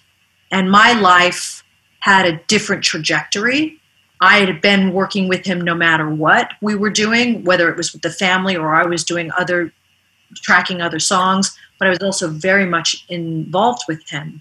And we had, uh, we, we were going to have a life together. So you know, Cherry Moon was supposed to have me in it as the star of it, and then we are in Paris, and then the next thing I know, I don't want you to be the lead in this film. I want you to be my wife, and things change in in such a dramatic way that I lost myself, mm. and I felt like, well, how would I possibly like? How would I be in this band as his wife? He would you, that you, you, you wouldn't have been well, I wouldn't have been. Yeah. I, so, you know, in some respects, this feels as though um, your leaving was supposed to happen. Because I think he felt, I can't, on some level, maybe even allow this to be as successful as it could be. I would lose something very important to me. That was already happening. It was already happening. It, really? Yes. It was happening before. He was there. I mean, yes. There was many things going on at the time, but I think that he didn't expect this record to be as good as it was. He didn't expect it to be where it was going to go. And I think you solidified by you leaving the thing he may have wanted from the beginning, which is, I don't want this thing to go anywhere because I'm going to lose her. Right. Wow. So, oh. and of course, I had no idea if any of that was going on at all. And this yeah, was bro. There's a lot of heavy stuff going on, bro. Trust me. Well, if, if, if, the project had continued, it would have continued without you, Suze, in that role. Yeah. Yeah, mm. and and and you know, and Sue, Sue, since I kind of sensed that at First Avenue because I remember oh, when yeah. we did the one show at First Avenue. You know, he had you in tears for a little bit there, so I remember that. So, well, he he he, you know, he he'd asked me to do some things that compromised my myself as an as an artist. Right. As yeah. yeah. Yeah. Yeah. We were recording the re- record. He he asked of me to be something I absolutely wasn't. Yeah. Yeah. You know, yeah. misunderstood track is an is a perfect example of that, where he wanted me to to sing in a way that that's not my vocal style. I knew how to be a background singer. I knew how to mimic perfectly, but to actually embody Elvis Presley and Marilyn Monroe in a vocal and then have that be what he wanted me to be in this band was yeah because that's not my style. That's you, yeah, yeah. How I express myself. Right. I'm a singer. But all the other stuff, I mean, nothing compares to you. Is a is how I sing. Mm-hmm. Yeah. So for yeah. me to go into going to do uh, nothing compare. I mean, to misunderstood, it was like anathema to the uh, to the sequence and to the to the environment of this record. So that was just one example of like I think he he you know I, I think he was he was designing some conflict. Yeah. Well, we, we, we know that Prince's entire life for him is a movie. And the movie might be a different movie from time to time, but at that point, in regards to everything you're saying, the movie Suze that you were in right then with him was Citizen Kane. Mm. Wow. Ooh. You know, and Bird in the Gilded Cage is definitely well, yeah, yeah, that could, yeah, you know, um, Blood. Yeah, it, it, look, the, the project was not going to last mm. because, first of all, the nature of these projects have a built-in shelf life.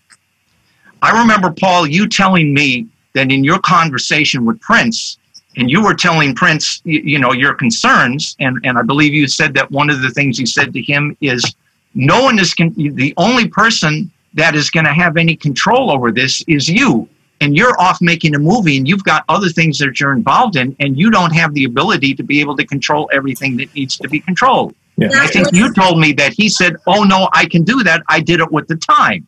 Well, no, he didn't do it with the time. Very. The only reason the family began was because he lost control of the time. the time. time, exactly. And the fact Preach, that Eric. preach, preach. Yep. yeah, and the fact that the whole contractual issue between us as as you know the deal was gonna was basically a production deal Right. That's Right. Yeah. you know Yeah. now Yeah. th- my, my own opinion and, and and there are pros and cons of this my own opinion was that it would have been better for everybody him and us if it the whole thing if the whole nature of what the project was supposed to be was much more honest and upfront because basically we were menudo Yeah. i mean Wow. I never really thought of myself like that. I'm saying from the fact that- yeah, no, from from the contractual standpoint, he owns the name, Yeah. owns the whole thing. Yeah. We are- He reminded me of that about 10 years ago. absolutely, and you know something? There's nothing wrong with that. Right. If you're upfront Right. about it, you come to us. He comes to us and says, "I have a project. This is mine. Everything that happens musically and artistically is going to be my vision. You are in my movie. You are playing the roles. I have hired you and Suze Paul to be the co-leads. Eric, this is your role. being Jerome, Right. et cetera, et cetera. And this is what I will pay you to do this. If you're interested, let me know. right. In Yeah. other words, we should have been signed to an employment agreement. Right. From the jump. Yeah. From the and get. so and that's so interesting you say that because in my in my mind and what i've always said is that he had these really brilliant musicians how could he possibly just want them for hire how could you know like it never occurred to me that he wouldn't allow this band to flourish as the musicians as it was but in actuality we were just hired to do Yeah. these Yeah. Yeah. He, Oh, he- right. he said something in a rehearsal once one day where he was frustrated about this, that, or the other. It was just one of his moods. And he said to us, You guys are going to have to be the ones that come up with the next album, you know. Now, with all due respect, years later we did well, yeah, yeah, but I mean, you know, I'm I'm thinking at that point. I said, look, I'm not a pop songwriter. I'm just a saxophone player. This music I write is jazz. And said, okay, maybe I don't know anything about your creative abilities, Paul's, yours, Sue's, or anybody. Mhm. All I know is that you're the singers in this band. And I'm thinking, okay, I have no reason to assume or presume that anybody in this band does or does not have an ability to write some music that might have some value. I didn't know that. I did not know that. you didn't know Right. that Yeah. Now, um, the, the composers, particularly and writers that, that Suze, you and Paul have, have developed into, I doubt that's what you were when you were 19 or 20 years old. You know, No. you, you, you, you, you know, which didn't mean that you didn't have something to offer then. But Right. I'm thinking, but we, we all knew Prince at that point. Only one of two things was going to happen. If people in the group, any of us, had come up with some music that really did have some value, that wasn't going to be on the next record. it wasn't you're saying it wasn't going to be on that record Hell no. no no no no it, that wasn't the plan well look Right. you, you Prince was said it right Prince was just always telling that to pump us up, to want to make us think that we had value in ways that were going to be more than than. And once again, there is nothing wrong with the whole idea of what he was trying to do because it worked. Right. I mean, if you look at, at the at the product that was coming out of it, and he had the ability to continue to do that at the drop of a hat. But the problem is is the the the perspective. let me just add something to that though I, I have to I have to stick up for us as a unit a little bit here. Yeah. Just because the the there was so there was a lot of value. Um, and there was artistic value. The record Mhm. wouldn't be what it is if it didn't have us as the major players. No, Because the you know, he's sort of the master commander, but you can't run that ship without the proper players in it. Absolutely. Right. He saw the individual value in this and how to take advantage of that. Yeah, yeah. you know, it it wouldn't have sounded that way had had had David not been, you know, our engineer and producer of that record. But I'm uh, but at the same time, you know, Prince had elevated the, his his songwriting for this one because he knew who he was dealing with to cut to to to to convey this musical message of his right? The family. These players were specific for this record. So i have to feel a little bit you know it was only one record but i do feel uh, uh, that it's a an important record to me not because i wrote it but because i definitely knew how to add what he was looking for i knew how to find my individuality within what he was asking me to do. I knew that it was important for me to be an individual on this record. I knew that Paul had his thing. I mean, you can't have a, a, a guy like you, Paul, as talented and multi multifaceted in so many ways, and not have brought something so important to this, which you did. And Eric, there's no, you can't be this player and get on this record. You can't be that guy and just be an arbitrary sax player coming on, you know, a saxophone player, like, let's just hire this guy and have him do, you know, like it just Yeah. doesn't work. We had something that worked. I don't think he was prepared for it to work as well as it did. Yeah. Well, I, I remember asking when when a- after you know it everything was basically done, um, and Paul had left, and and the week after that, I flew back to Nice um, to be a part of the video that we were going to do for uh, song "Girls and Boys." Mhm. And the day that I got in, I was at the at the movie studios in the in the commissary sitting at a, at a, in a booth with Prince and and and, Su- and Suze, and um, it had already been pretty much. In, you know, Alan had basically already said the the the plan right now is that he's going to expand the revolution, and you're going to he's just going to ask you to join the band. Right. And anyway, but I asked Prince. I said, "Have you considered just replacing Paul?" Hmm. And he, he said no. No, Oh. he said that he, he actually come to me, Prince, at that time, and I know you had, had that conversation. He was like, "Do you want to put this band back together again without Paul?" And I said, "No." Hmm. Yeah. Not Yeah. really. I want Paul to be that guy. Yeah, like it's that's what that's what this is. Yeah. And he was like, "Agreed." Okay, so let me sum it up because this could be a five hour podcast. Here's what I'm going to do. Bean, you went on to work with Jimmy Jam and Terry Lewis. Incredible career. Susannah, you went on to write and, and do so many different things and uh, super successful at uh, everything that you did. Eric Leeds, you went on to join uh, uh, the Revolution and at that and have continued to work. So we all had different careers. I did my solo artist thing. What I'm trying to do is fast forward. We were stayed in touch for all these years. Your brother, when the death of your brother, Eric and I remember flying out with you for Jonathan's funeral. So we, I think one of the byproducts that Prince didn't really understand about this is that we became tight, even after I split, and I thought for sure that that would end everything. But you guys didn't do that to me, which I was amazed and astonished, and and uh, it was a learning lesson. It was a lesson, life lesson for me. So here we are. We're friends. I've done gigs with uh, with Bean, you know, at Bunkers and things like that. Hit and miss with Eric and Susannah. You and I didn't really do a lot of stuff together during that period. Sheila E. calls a reunion of the family for her Little Bunny Foundation. I believe was the first time that we were going to get back together. Am I correct?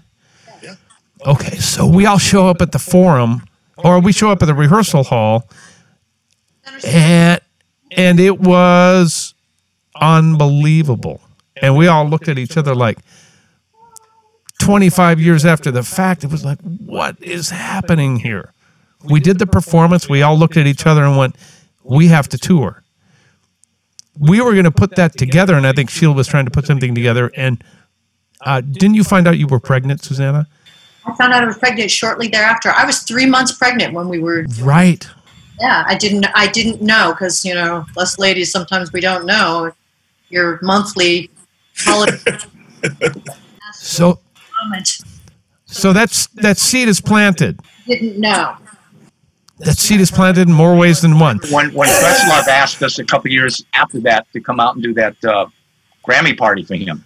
That's right. With Questlove. By the way, he sends his love and wanted to come on uh, the podcast just to give uh, you know tell tell everybody hello and how much he you all mean to him. And he was interviewing Sly's Stone today, so he couldn't come on. So, but yes, we did that other reunion, and then we looked at each other and went, "We got to do a record." So then we started on working on this record, and I hadn't been writing with you, Susannah, and that's who the you and I were going to be the main writers. Eric, I remember you telling me something about this reunion. We were all game for it, but you were like, "Let me hear what the music sounds like." Right? I mean, tell me a little bit about that. Um, look, I, I, I, I'm on to the next. I mean, you know, love music, but it's like, what do you got? What you know? What do you got for me today? Yeah. Um, and once again, um, knowing that you're wonderful musicians, but once again, I had no way or knowing what you would come up with. Right. Right. And Nor did you and I, Susannah. Yeah, and and my only comment was if all it's going to be is just a family album redux, um, I'm not interested. Yeah. Right. And neither And, were and you know the, the the the first couple songs that I heard was like, all right, this this this is this is cool. This is this is you know it was once again it's incremental. Um, but it was yeah let's see see where this continues and by the time we were you you know by the time maybe you had five or six songs it was like i was just like really really just impressed and i said you know um i'm i'm gonna you know th- th- this is this is this is cool yeah And we had asked Jerome to. I'm sorry, Susannah. Go ahead. We No, I was just I was so I was so honored that you know that because it was so important that you felt that you could be you could see yourself on it that you could play on it and I remember telling you about Gaslight and sending you Gaslight. I think it was Gaslight that you did first or was it Over the Canyon? actually the first song i think was that i got from paul was sanctified Oh. Yeah. But I you know I just I was like I'm so happy that you know when when you when you did your parts we were like oh my god this is fucking great you, you know but yeah, no, but I mean, it was it was it was something that I, you know, something that either either something that that is easy for me to do that just really works, but more important than that, sometimes it, it gives me an opportunity to like say, okay, um, I can come up with try to come up with something a little different. So let me let me just interject this, and uh, we asked Jerome to be a part of fDeluxe at that time, and he decided uh, that he didn't want to do that, which was totally cool. We all were really cool with each other, going, "Bean, is this something you want to do? Uh, Eric, is this something you want to do?" And we were feeling each other out, and you guys said yes, and Jerome decided against it. So, if those of you who are watching this, that's why Jerome's not here. This is about the unit that decided to continue on making music. So we love you, Jerome, and uh, you know you're a huge part of the family. There's no denying that. But back to the writing of that record, Susannah, you and I, you know, you're my sister in in more ways than one. I mean, you and I come from musical backgrounds. We have a lot of similarities. I'm hard headed. Did you know that? no no I have no it's for news to me you're hard headed. and, you know, eh, we had our moments. We had our moments on that record. And I'm like, going to kill her. I'm to strangle her. And I'm sure you felt the exact same way. Now, for for those of you who don't know, I was living in your garage. yeah yeah yeah you felt more that way than I did you frustrated with me than I felt with you because I'm so used to I'm so used to people and when I'm in the studio and writing and Eric knows about me that I speak in metaphor when I'm when I'm writing music, and I speak in a very sort of a synesthetic, synesthetic kind of way. Like I like more blues, more greens. Can you get this a little cooler? It needs, you know. And you're like, what the fuck kind of language are you?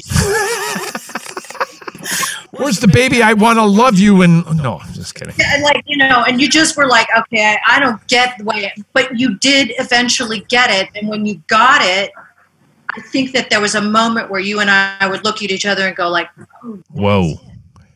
there Yeah, It just it just took time, and things things do take time. right, so, right, Eric. I mean, you know that about me.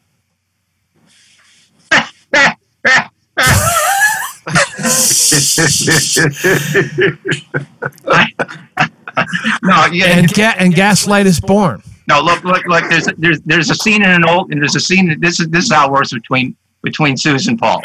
There's a there's there's a scene in an old movie that dates back years called Mr. Blandings Buys a Dream House, starring Cary Grant and Myrna Loy. People don't young people know who they were, but there's a scene where Myrna Loy, the, the housewife, they got their new house, and she's got the decorator, and she's telling the decorator, I need this room painted blue, but not an egg blue, a sky blue, you know, everything, just detail, everything's like that. The orange can't be this orange, it has to be the orange like a pumpkin. The red can't be this red, blah, blah, blah. And depending on the, the decorator looks at his assistant and says, that room's white, that room's red, that room's orange. Pretty much. Yeah. And that's how you finally, you know. And it, But Bina, how do you think that record turned out, man? For for our uh, for our sophomore, what would you call it? A sophomore record, or would you call it the rebirth of? I would call I would call it something new because Yeah. this was all your music. That's true. What do you think, Bean? What do you think of that record? I was impressed. I was impressed. I was, you know, when you gave me the tracks and stuff to listen to and stuff, different things, I was impressed, man. It just seemed like we just continued from where uh, the first family record was, you know. And I thought you and Sue did a great job of coming up and getting the essence of what we did 30 years prior. So I was impressed, man. We definitely kept all that in mind. I mean, we knew that we were coming with a second record from that first record. It was, Yeah, yeah. it was important that we that we we lead with with not lead with it, but I, I do believe that we had to have a we had to have a line to it. We couldn't just cut the line and just offer this new record that nobody would have any understanding of what we were trying to do. I mean, we specifically sounds with the synthesizers to emulate what we were doing with Clare, although we did have Brent do a few things on it. We couldn't do the whole record orchestrated because it's a lot of money to orchestrate a record like that and have a, you know, and record Yeah. it. Orchestrated that uh, reggae. Work that we Well. Paul, the, the first the first tune you sent me was "Lover," and I'm like, I it, it just it floored me. I was I was so impressed with that, man. So yeah. Yeah. Lover should be released again. That's It's a beautiful song. Well, let's let's talk a little bit. I'm kind of glazing over this because I want to let you go. yeah. I, What's ne- what's next? I know you got a little doggy issue. So what's next for the family, you guys? What's next for fDeluxe? I'm asking for because I want to know. Now what do we do? pandemic going on, I find it really difficult to write for me. Um, right now, I, I can. I, I've been writing uh, poetry a lot, and like a lot of words and stuff, just because I journal a lot. But um, what this thing's got to come. This thing's got to get over, and then once that's over, I think that we get. We've got to talk about it. Although you know, it's like it's such a weird time. It's like you know susan said it perfectly you know it's there was there's such a youth culture in music and we may not fit into that particular thing and the older we get we become further removed from what you know what tiktokers are doing what like you know what in, what social media is about like we will be on the outside of all of it and it's difficult to sort of find your place, particularly with everything that's going on in the environment. And our industry has just collapsed because of it. And it was collapsed before because music doesn't sell. Just music just doesn't sell. Our craft, the tools that we come to the table with, do not sell. So we have to find all this other way of offering the world um, who we are. And now we're getting to that age where it's it gets tougher and tougher. It just, just it just does. It's so unfortunate in so many ways that our art could get lost here. Uh, uh, you know, this could become, you know, a distant past expression of what of art. And I don't know how we're going to come out of this. It would be so amazing if we could actually write music and have it be heard and have it be a, a livelihood or have it be something that sustains us creatively. Yeah. I just right now I don't know how to do that. Yeah. Yeah. It's tough. Before I forget, I, I do want to give some credit where credit is due. And uh, Oliver Leiber was a great producer for us on a few tracks on uh, the AM Static record, and he also produced Sanctified, and he also played in he plays in fDeluxe. Got to give him some love. Oh, absolutely. He's a bad man. He's a really bad man. And then our players everywhere from nephew Jason, Mario Dawson, uh, Pitar, Brian Simniak, uh, Bill Brown. Who am I forgetting? Huh?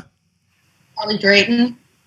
Charlie Drayton on the record. Oh, Tom Tucker, who mixed it, of course. I mean, th- and I'm going to forget people, but our our uh, our, our manager, Neil Richards. I knew it. Yeah. Neil Richards. I got it. He just recently retired from the business. I don't even know if you guys know that. No, I didn't. So we need Neil retired from the business, and uh, uh, he was instrumental in getting us gigs all over the world. Oh yeah, and was our champion and was my champion for years, and we owe him a probably the biggest uh, uh, debt of gratitude for everything that he did for us. We we, we owe a little bit to uh, my brother Alan. Yes, we do. Alan yes, was the one when we when after we did that gig with uh, for Questlove, and we actually then said, "Is there a market for us to you know at that point basically is there a market where just we could go out and, and do a few weeks a gig a year just playing family stuff? And we asked alan to kind of look and see if the market existed. And it was alan basically came back and said look the unfortunate reality is is that venue venue owners and, and promoters um, they're too young they don't know who you guys are unless Ouch. we remind them. And they said, oh, that was, oh, okay, fine. But the first thing that they all said is, what are they doing now? They got a new record? Right. And that yep. was one of the primary incentives to do a new record back in the studio. That, right. that, that, okay, if we're gonna, if there's anything here to, you know, and there was, and uh-huh. anyone who saw us or heard it, we're like, okay, they've got some, you know, and we do. I can't say they is this in the past. I mean, there's a there's a a burning desire that you hear. You don't hear dead people in that record. You don't hear like. no, they, they, they, I mean, basically, it comes down to we are all adults. So, by the very nature of what we do, we make adult music, which doesn't mean that younger people can't relate to it. But the right. thing, unfortunate thing that is Susan's, you know, ex- expressed um, so accurately is is that the nature of the business has changed so many years that it is extremely difficult to get our music in front of those people that might actually relate to it. Right. Yeah. You know, and, and the fact that look, it, it's like they're all like me. You know, I I don't seek out new music any longer. Basically, because all the music that I want to listen to, I've got. Yeah. And I can listen to younger people make music, and, and it might be cool, but I mean, from my perspective, I've heard it all before. Yeah. You know? So the thing is, is that so many people that are our age that would probably relate to what they're not seeking music out either. Somehow you got to get in in front of them and remind them, hey, there's some people out there that can make music that you can relate to today. Right. And that's that's been the challenge, and and it's it's extraordinarily difficult to be able. Right. To, yeah so there's a. I posed a question to some of the people who, who who sign up for the podcast, and they they are all excited. First of all, to see us uh, reminiscing, and second of all, they want to know: Are we going to tour? Well, there is no touring now, obviously, but uh, They're wondering if we're touring the 35th anniversary of the record. Will we play it in its entirety? No. Well, I don't know. That's a tough. We haven't discussed it, so I don't know. it's basically up to them. Right. You know, I mean, else. it's almost at the point now because knowing the economics of it, it's it's it's just you almost got to say, you know, if you if you want us to come to your city, uh, send us money now. Right. Send Money so we can eat in order to live long enough to play the family record line. Like, Exactly. you know, pre-sales. So yeah, he, let me also before I let you go because it's called Music on the Run. We talk about fitness and health and how you stand so good looking, Eric, after all these years. You, I know you're a biker, aren't you? You that's what you did like doing. Um, I'm not a, I'm a recreational biker. I mean, I've been out for maybe, you know, the summer, maybe 200 miles. You know, I'm a comfort biker, Got it. Yeah. Jelly Bean, you are a but I like to ride. Yeah. Jelly Bean. You're a daily biker. Yeah, two to three hours a day. Yeah. That, that's Whoa. serious. Yeah. That's great. Well, you've you've dropped a lot of weight. I mean, in the last ten years. Uh, are you on a road bike? Huh? Are you on a road bike or are you on a what kind of bike you on? Um, just, I just have like a city bike. The first time I lost 100 pounds, man, it was indoors. I was riding indoors for 90 minutes, you know, at my gym. But now in recent years, it's been outside. I like outside better. Yeah. You know, I still Got I still have a gym membership, but I, I like riding, you know, the bike paths and different things outside. So you just go for a ride for two hours and that that that calms your brain down and all that. Yeah, well, Paul, I, I lead a stressful life, man. I, you know, I know you do. you know, there's another band that we won't mention here that I've been through, been through with, man, and I'm still going through it. And so, Yeah. uh, so that bike riding helps me manage that. And then you have a family life. I have kids and stuff like Yep. that. So Right. I just deal with it, you know. And you and you you you're constantly chasing the dollar, and now it's it's even harder now. So it's hmm. you know it's got to do something to, to keep your sanity. And then we, we won't even talk about the pandemic and the civil unrest that's going on right now. So yeah. That's a whole nother podcast that we should talk about. And I've been talking to every one of my guests who come on this show. But we're to at hour two right now. So yeah, I know. Uh, but we, we, we I, I'm serious. We should talk about that. Susannah, we, when you went away, we were just uh, talking a little bit about what uh, music on the run is all about, and that's about how you stay healthy and how you've been able to stay as young and beautiful as you are, my dear, all these years. Um, I am an avid yogi, yogini, as they say. Yogi, yogi.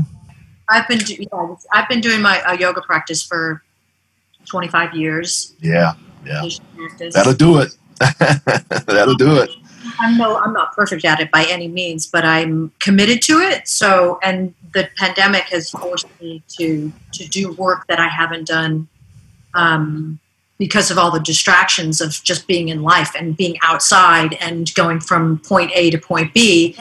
But being home, um, I have a, a very specific routine that keeps me.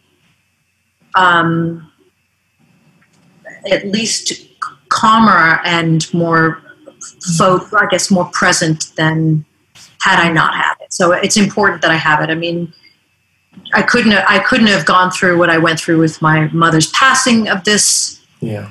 horrible virus and Wow, yeah. raising kids on my own and you know living in an area that is so it's i mean I, I i it's so interesting to be in an area that's that that is hostile and the environment is hostile and then you know there's a belief system that's very different than mine that where i live it's it's complicated and it's difficult and i am you know i'm a, a peaceful warrior at heart. And this whole thing that we're all going through together collectively has put a pause button on how I deal with stuff. So it's a good thing, but it's also, you know, you know, unexpected. But so that's what I do and always have. I've always Right. always been it. it's just more now. I mean, I'm in my yoga room now where I have I spend a lot of times uh, during my day when I'm not doing mommy stuff or regular things that have to keep me throughout my day and work because I am I do work as well. But this has helped me dramatically. If I didn't have it, I wouldn't. Yeah. Although you know, I'm older. I'm not going to deny it. it is what it is. You look great. You guys, I just want to say thank you for taking the time to come on. I miss you, and this was good for my soul to see and hear you and and, and talk about, uh, you know, uh, uh, our hang that we've had for the last 35 years. Yeah, I May- mean, we'll help each other and we'll be with each other again, and and and we'll find our way through this somehow. Or at least, even if we get to play music together, just playing music Yeah. is Yeah, is what we do. music is healing. Yeah, Yes, it is. So, and it's what it's it's how we're wired. You know, Yeah. that, Absolutely. You can't ask, you know, you know, who's an architect to go all of a sudden go be a bass player. Like you, Right. ju- you know, we're we are musicians and artists. It's what we do. So we have to be able to eventually do that again because it's what we are. Um. But it's just figuring out how do we do that and you know keep roofs over our head and put food on Right. the table yeah, yeah, we have Yeah. health insurance for the rest of our fucking lives. Yeah. Hopefully, that we Yeah. yeah. exactly. The struggle is real. Struggle is real. You know what I mean? yes. We have to be healthy and strong for the children. We have to be healthy and strong, hopefully, for our lives because at this point, we don't know what we have to make sure that our, you know, however long we have, things are going to be okay. It's just all of it is so layered, and you know, we have to, you know, Yeah. keep each other. And remember to vote Vote, Remember to please, vote. preach, vote. for the love of God. Oh, not only vote off it. Oh my God! Please. We're not going there. I love y'all. This is Music on the Run, episode 22 with my my my real family. I love you all so much. We will see you guys in a couple of weeks. Peace. Music on the Run was hosted by yours truly, St. Paul Peterson. Edited and produced by my buddy Davide Razzo. Video editing by Ivan Sebastianov. And a very special thanks to the people who financially support this podcast. And remember, nothing compares to you.